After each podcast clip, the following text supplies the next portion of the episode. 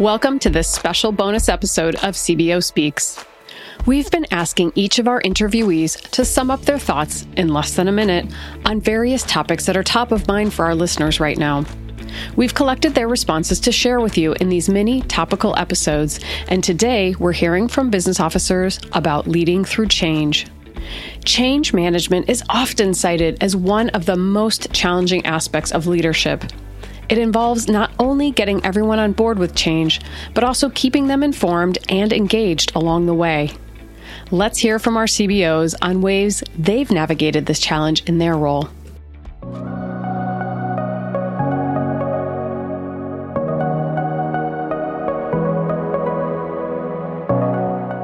leading through change is important because what changes we are going through um, uh, and how you lead that change process makes people feel comfortable, bought into, and want to make sure that the change is successful.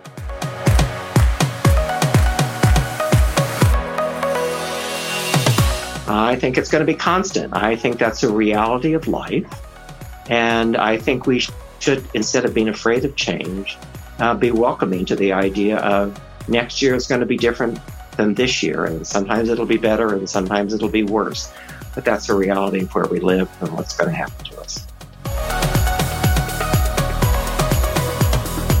Change is a stressful time for employees and leaders. I mean, think about it. You're living through a period when the outcome is just unknown. People may be feeling isolated, undervalued, or worse, not at all engaged. A key to effective leadership at a time like this is communication. In fact, over communicate. And that doesn't mean just talking a lot. You need to actively listen too. You may not be seeing the full picture and you may lead your organization into more turmoil. Your people really know what to do, so make sure you keep them informed and then listen to their wise counsel. When I think of leading through change, I think of a favorite quote of mine from Dick Richards um, from a book that he wrote. And here's the quote He says, Leaders create by activating the energy of others, much as a painter activates the energy of paint and a poet activates the energy of words. So, leaders must be acquainted with the nature of human energy in the same way that a painter must be acquainted with the spectrum of color. Leaders must discover how to draw all that energy to a point of union, to a focus, to a vision. I think when we think about leading through change, we often think of it, it's like a rock we have to push uphill. But really, the organizational energy is already there. We just need find, to find ways to direct it into the direction of change that we need. So, to me, that's the secret sauce of leading through change. Not that I've perfected it.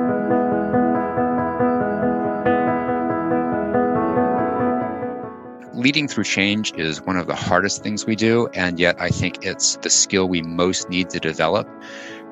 As an industry, we, we can't afford to be stagnant and we don't adapt quickly. So we have, a, in my opinion, a backlog of change we need to address and making sure that people understand the necessity for it and that they have input and are willing, active participants is something that's critical for us. Leading and dealing with change, uh, in my mind, is these, are these following concepts, and this is what comes to my mind. Continuous improvement.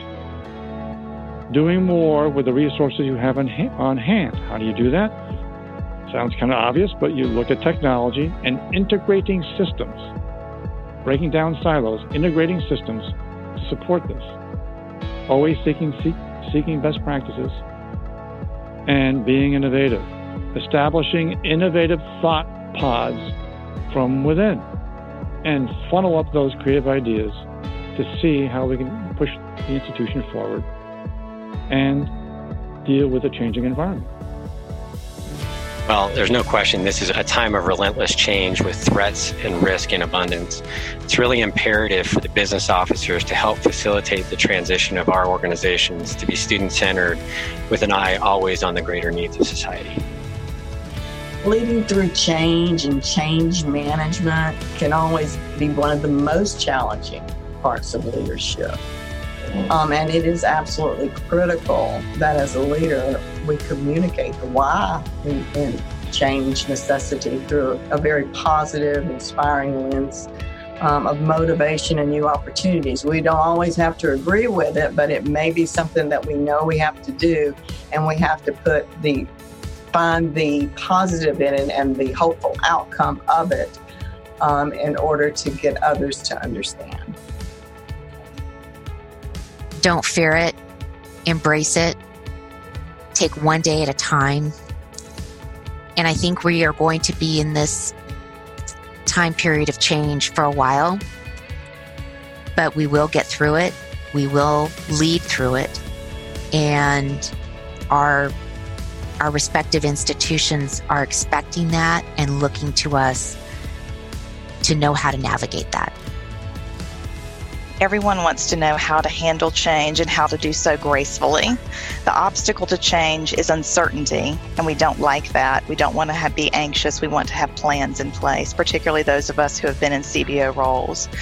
Providing information to our constituencies as much detail as possible and the objectives is crucial. Why are we doing this? Providing a high level outline, trying to alleviate worry while acknowledging that there is uncertainty is okay. Answering questions and acknowledging that our work is difficult. Uh, when I think about leading through change, I think that's probably I shouldn't say probably, it is one of the most important skill sets we as leaders have. Uh, our industry does not stand still. And uh, I can think about so many times in my career where I say, well, next year is going to be very interesting because of the change we're going to go through.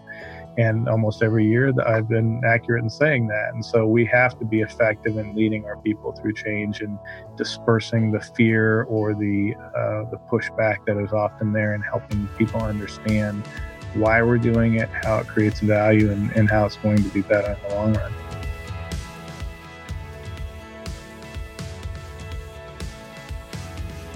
Today, we heard from Ketan Gandhi, Robert Moore, Teresa Constantinidis, Laura Hubbard, David English, Craig Hadley, David B., Susan Allen, Debbie Adishian-Astone, Leslie Brunelli, and Aaron Howell. You can find full episodes of CBO Speaks from all of these CBOs by visiting nacubo.org under Professional Development, then click Podcasts, or by subscribing to CBO Speaks in Apple Podcasts to get the latest episodes instantly.